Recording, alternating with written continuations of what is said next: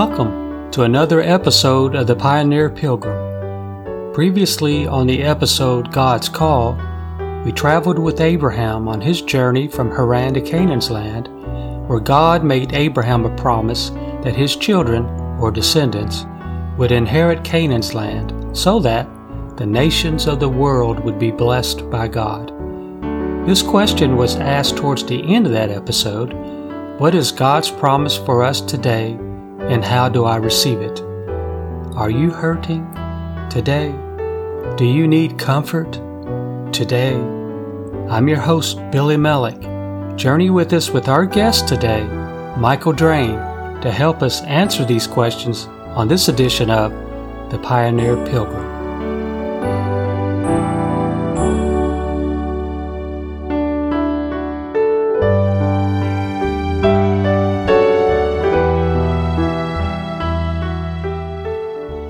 Promised, we have Michael Drane with us. Michael, it's wonderful to have you here and so glad that you're sitting in with us today.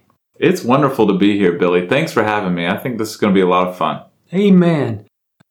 On episode one, we left the audience with a question What is God's promise for us today, and how do I receive it? And I like to start with that question Jesus said in Luke 24 54, I'm sending the promise of my Father upon you. As for you, you stay in the city of Jerusalem until you be clothed with power from on high. Michael, is that promise available to us today? And can we receive it? Yes, Billy. You know, Jesus is the same today as he was yesterday and will be the same in the future. There's a beauty of simplicity with what Jesus promised to the disciples and those that tarried with him in, in Jerusalem. And it, it really is that simple today as well. There's no reason why the experience that the disciples had in Acts is not what is available to today. We don't need to add anything to what we read about in the Bible.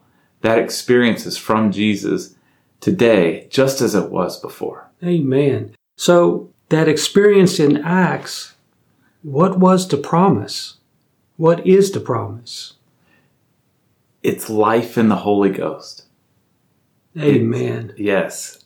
It's the whole point, Billy. It, it is it. It's what Jesus died, came to this earth, died, and rose up to heaven so that we could have that life in the Spirit that mm. changes everything. It turns us into a new creature. It is our hope for salvation. Amen. And it, it's it. And in John 14, it says that, but the Comforter, the Holy Spirit, which the Father will send in my name, will teach you all things and will bring you to remembrance everything that I've told you. And it also says in Acts 1, you'll receive power after that the Holy Spirit comes upon you, and then you'll be my witnesses. So it sounds to me we can't even be a witness unless the power of the Holy Spirit comes upon us. That's right. The, the Spirit does many things to us as I've come to learn and experience my own life. And it's been a journey. When I was baptized with the Holy Ghost, it was as it was the first day of school and there's much more that I need to learn, but things were noticeably different for me. Amen. And whether it was just seeing things and learning things that I thought I knew, but were all new again, whether reading the Bible or overcoming things in my life that were up until then a struggle to just the way I wanted to treat people, everything became new. I, I really did feel like I was a new creature. And, and feel is the key word here. When you're born again with the Holy Ghost or you receive the Comforter as Jesus, you, you experience something and you have feelings that that are different. And when you're in tune with that spirit, it's it's feeling more than knowing necessarily that carries you through to salvation. It, it's a wonderful thing. And that experience brings on the feelings of God. God promised Jesus that he would send the comforter in Jesus' name. That's the experience that we're seeking and looking for in this day and age. So, yeah, I think we've answered our own question here. I think so. I hope so, at least. I'm sure there's much more, but that's the gist of it. That's the gist of it. So the Comforter is the Holy Ghost, and it's that Spirit that comes in Jesus' name from the Father, and that's God's promise for us today. That's right.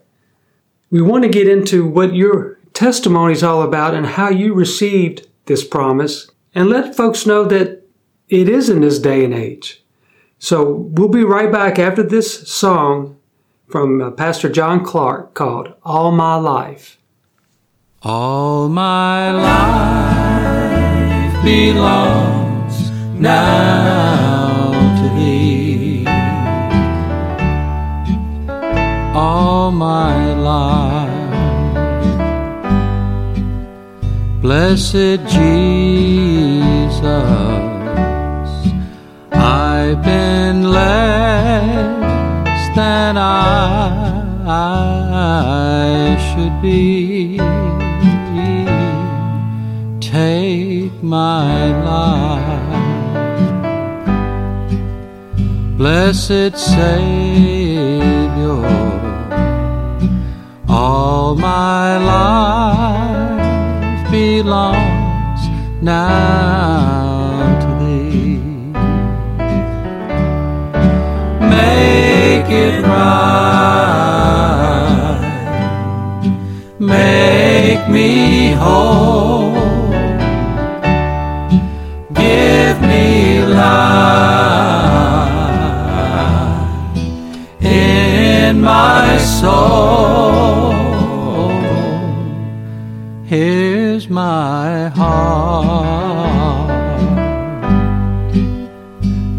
Blessed Savior, all my life belongs now to Thee. All my days, every moment, all those things I've longed for to be. Every tear, every gladness, all my life belongs now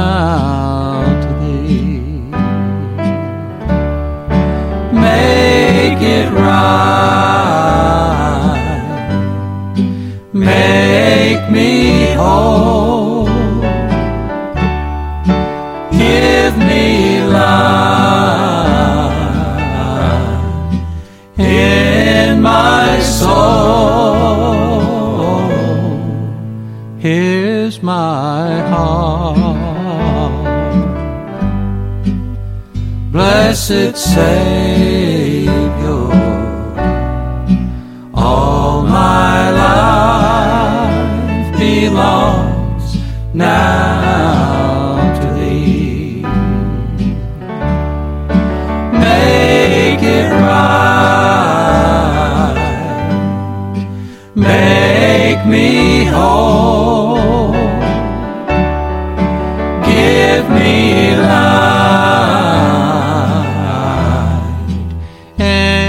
My soul. Here's my heart, blessed Savior.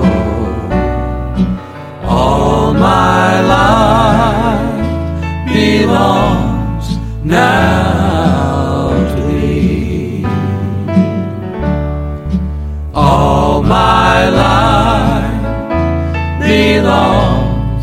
now to Thee.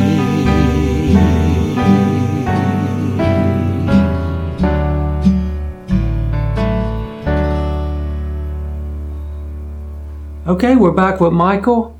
And Michael, it says in Acts 2 And they were all filled with the Holy Ghost and began to speak with tongues as the Spirit gave them the utterance. That's what happened after Jesus told them to go tarry at Jerusalem, and they were all in the upper room in one accord, and suddenly there came a sound from heaven as of a violent rushing wind. So it tells us right then, right after that, that they were all filled with the Holy Ghost and began to speak with other tongues. When you had that experience in the Lord, did that experience happen to you, speaking in tongues? Is that the born again experience that we're looking for of God's promise today? Well, firstly, yes, it sure did. But let me also point out that it also happened to the Gentiles that were assembled at Cornelius' house, which was referenced in the Bible. It happened, Peter referenced, happened just like it happened to them in, in Jerusalem. Um, so, So it's it- important to point out, I Yeah. think. So it didn't happen just to the Jews, it happened to Gentiles Yeah. also. And I only say that because I technically is more of a Gentile, not a, not a Jew. So, Right. uh, yes. So, Billy, my my journey to before I became born again was one of questioning and seeking answers because I had a belief that I was, as many would say, quote unquote, already saved because I believed in Jesus Christ as my Savior and my faith was in Him. But when I came to meet folks like yourself and heard your testimonies and experiences, it, it started a journey of questioning what is true. And I think, although my experience, and you'll hear about it, is one way, but others are a little different how they come and they're born again. But what I think is always the case is right before you're born again, you get to a point where you are low and humble and you just want to know the truth. You just want to know mm-hmm. from Jesus if you're right with God. That's right. Because that's all that matters in the end, right? Are you right in Jesus' eyes? So, And yeah. So the best question is what is right and who is right? that's right. And how do you know? When I was first coming to understand this, one of the questions that really helped me get to that point was asking myself, when were the disciples born again? Hmm. That's a good question. And, you know, I heard all these different points of view. Eventually, I came to realize that, you know what? If Jesus had not died on the cross, and then, of course, rose again from the dead, but then more importantly, ascended into heaven, sacrificed his own blood in the most holy of holy temples, of which everything up until before then was a shadow of, so that he could then send back that spirit mm-hmm. on that day of Pentecost, nothing else would have mattered. And in other words, what I'm saying is, if Jesus had stopped on the cross or had stopped after rising again on the third day, there would be no comforter or promise to send back. And when I realized that all those things had to happen, then I knew that the Christ, that the disciples could not have been born again while Jesus was was on earth or after he had rose again and spoke to them and even said, you know, receive Holy Spirit, you mm-hmm. know, with his mouth.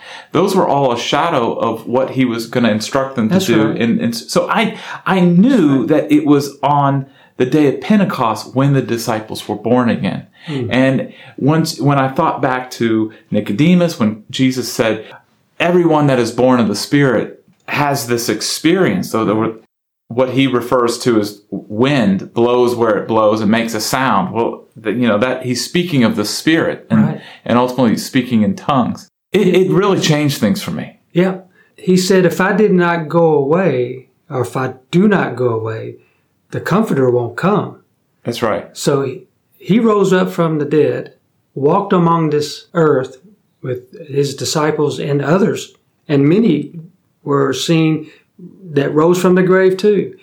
But if he did not go away, the Comforter, which is the Holy Ghost, which is the Spirit of God, which is the promise that God gave Jesus to give to us that we could have, it would have never came. That's right. And Pentecost would have never happened. Mm-hmm. you see how it's all kind of intertwining together. But to the point of my experience is that, and I think everybody's going to get there. You, you might be out there listening to this and still have questions on when the disciples were born again. But if you really get honest and seek the truth and answers, you're going to get to a point where all you're going to want to know is just hear from Jesus and know what's true. Right. And I remember years ago when I was just grappling, I didn't really know, I was getting confused.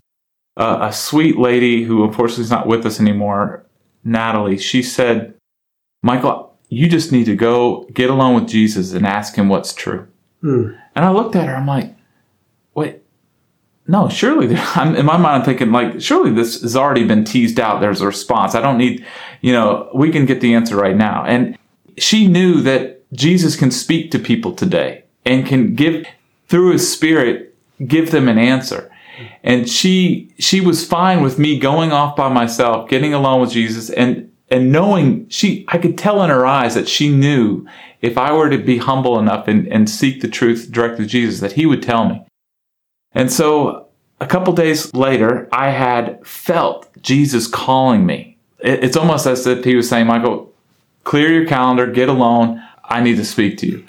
and it turned out I followed that, followed that, that feeling. And that night I got down on my, actually I laid prostrate on, on the floor on my back, praying, calling out to Jesus. Jesus, I just want to know what's true. I'd gotten to the point where I was willing to move wherever Jesus wanted me to go. Mm. And I felt this experience as if I, described it as if I was blowing up like the Michelin man. I could feel like my, my limbs and my torso Praise expanding God. as if my spine was coming off the floor. It was such a supernatural experience that something like I've never experienced before. When it was all said and done, I remember just walking around the house going, what just happened? It was that extraordinary. Mm. But I knew in my heart that Jesus was telling me, this is the way. Seek, seek me in this experience and, and more or less telling me when, what it takes to be born again and what that experience is. And it was only, I think, a few days or weeks later after that where I eventually um, was being prayed for. My pastor laid laid his hands on on me, which is basically just just like the, the disciples you do, place its hands and, and praying for you. And the Spirit came upon me and I started to speak in tongues. I, I laughed uncontrollably. I, so I was told it lasted about 30 minutes, this, this experience of, wow. of both crying, laughing, speaking in tongues, praising God. And my life's never, never been the same after that. And I, remember even after, afterwards, just the experience of going, okay, was I, was I really born again? Can I speak in tongues? And certain experience thereafter, I would almost like test it with, with nobody there. Just what, what I would describe as almost an involuntary, like I, I wasn't, I wasn't bringing it upon myself. It was truly a new light that was coming up from within me, speaking in tongues, stammering lips. And that's the experience I needed. Mm. We need, you need to know from not a ceremony, not another person, not a book. You need to have an experience from Jesus, Amen. from God. That's right. Amen. That's the only way you're really going to know. Amen. And it's that simple. I was born again, not in a church, not through a ceremony. It was the same experience that the disciples and others have been experiencing for the last 2,000 years. And what year was that, Michael? That was in 2009. Wow. So that was the last time you spoke in tongues in 2009? no, no. I've been speaking in tongues ever since. Amen. So that's the witness that the Holy Ghost, the Comforter, the Spirit of God, entered into your heart in Jesus' name, and it testified of itself that God spoke through you as a witness that you were a born again child of the God. Yes. So yes. that was not somebody standing over you, like a man shaking your hand saying you're saved and repeat after me. This was your experience and not someone proclaiming that over you. That was between Jesus and you. Is that right? Yeah, that's right. And and honestly, that's the only way I could have I could have landed on the, on where I am today. Is is putting faith in those experiences. And, and it's not just that experience, but some of the testimonies that I've had since. When you're born again of the Spirit, it's as if you get the comforter or, or a, counselor or a guide that it, that gets you through life, a, a, small little voice that if you attune to and listen to, it will continue to give you experiences and feelings on which way to go. Amen. And it, it's, and that's how it's been. Yeah. So as you're born again in the spirit, you're just be- a little baby that just born into this world, That's not right. knowing anything about his heavenly Father. But as we grow in the Lord, we learn more in the Lord if we keep that spirit in us and alive. And that will teach us everything. And as we grow in the Lord, then we grow in knowledge, we grow in wisdom, we grow with more experiences, we grow by hearing other people's experiences. So it's a wonderful thing to grow in the Lord. And is this promise available still today? Everybody, Billy. Everybody. It's as I mentioned earlier, though your experience of being born again might be different, what's always true is someone has gotten lowly and humble in their heart hmm. and has repented of that. I think that's a key thing that we have to say is that look, part of seeking to be reborn and to receive the Spirit from Jesus is, is getting right, doing what you need to do. And Yeah. God will put that on your heart on what you need to do to repent. But then it's, it doesn't matter who you are, what your past has been. All that matters is now. Yeah. And, um, It says the Holy Ghost is given to them that repent. I mean, after you repent and He accepts your repentance, the Holy Ghost is given to, to everyone who obeys God. that's right. So when your obedience is fulfilled to God, it's going to happen. Yeah. And if you continue in that, it's going to happen. Yeah. So, yeah, because Jesus said, or I'm sorry, Peter said in Acts, right after that experience, he said, the promise, which is the Holy Ghost, which is the Comforter, is unto you and to your children or your grandchildren and to all that are afar off. I believe that's us. Yeah. Absolutely. Even as many as the Lord thy God shall call. So it's a wonderful thing to be called by God because that sets you on the path to mm-hmm. repentance, to being born again, to be filled with the Holy Ghost, filled with comfort by the Comforter. Yeah. I mean, look, it, in this day and age, you just got to call it for what it is. Many people would look at speaking in tongues and the experience that I described is just silly and would they would feel uncomfortable about, but you got to get over that. Yeah. This is for everybody. This is this is the sign that Jesus chose serve as a witness of when one is born again. It's how you know yourself that you've you're right with God Mm-hmm. and and it's also how others know who has the spirit. It, That's it kind of ki- kills two birds with one stone That's there. right. And whether you you like that or not or whether you wish Jesus gave us something else to serve as that witness, that's here nor there That's right. speaking in tongues or stammering lips is what Jesus chose. And I love it, and I, I hope everybody else does because what comes with it is just nothing to compare. Yeah, it's out of this Yeah. world and it's not from this world. That's right. That's right. So, Michael, in closing, somebody hearing this program or somebody feeling the things, a perk in their ears or a perk in their heart, what would you tell them to do? Something Natalie told you to do? Absolutely. Look, don't, you don't need anybody but yourself and Jesus. Get alone with God, cry out, ask what's true. Mm, that's a good ask, question. ask what what questions Jesus wants you to, to answer. Get get to that. You don't need, like I said, you don't need a ceremony. You don't need to run to a church. You can come to know Jesus and receive the promise, the comforter, the same that was given 2,000 years ago and the one I described today by just going to Jesus directly. Amen, Michael. This is wonderful. I would highly recommend what Michael is recommending. Get alone with God. Ask if this is for me. Ask if it's real. Ask, can I have it? Ask. Because if you ask, you're going to receive. And if you're going to knock, it's going to be opened. So just get alone with God. Ask if this thing is real or not.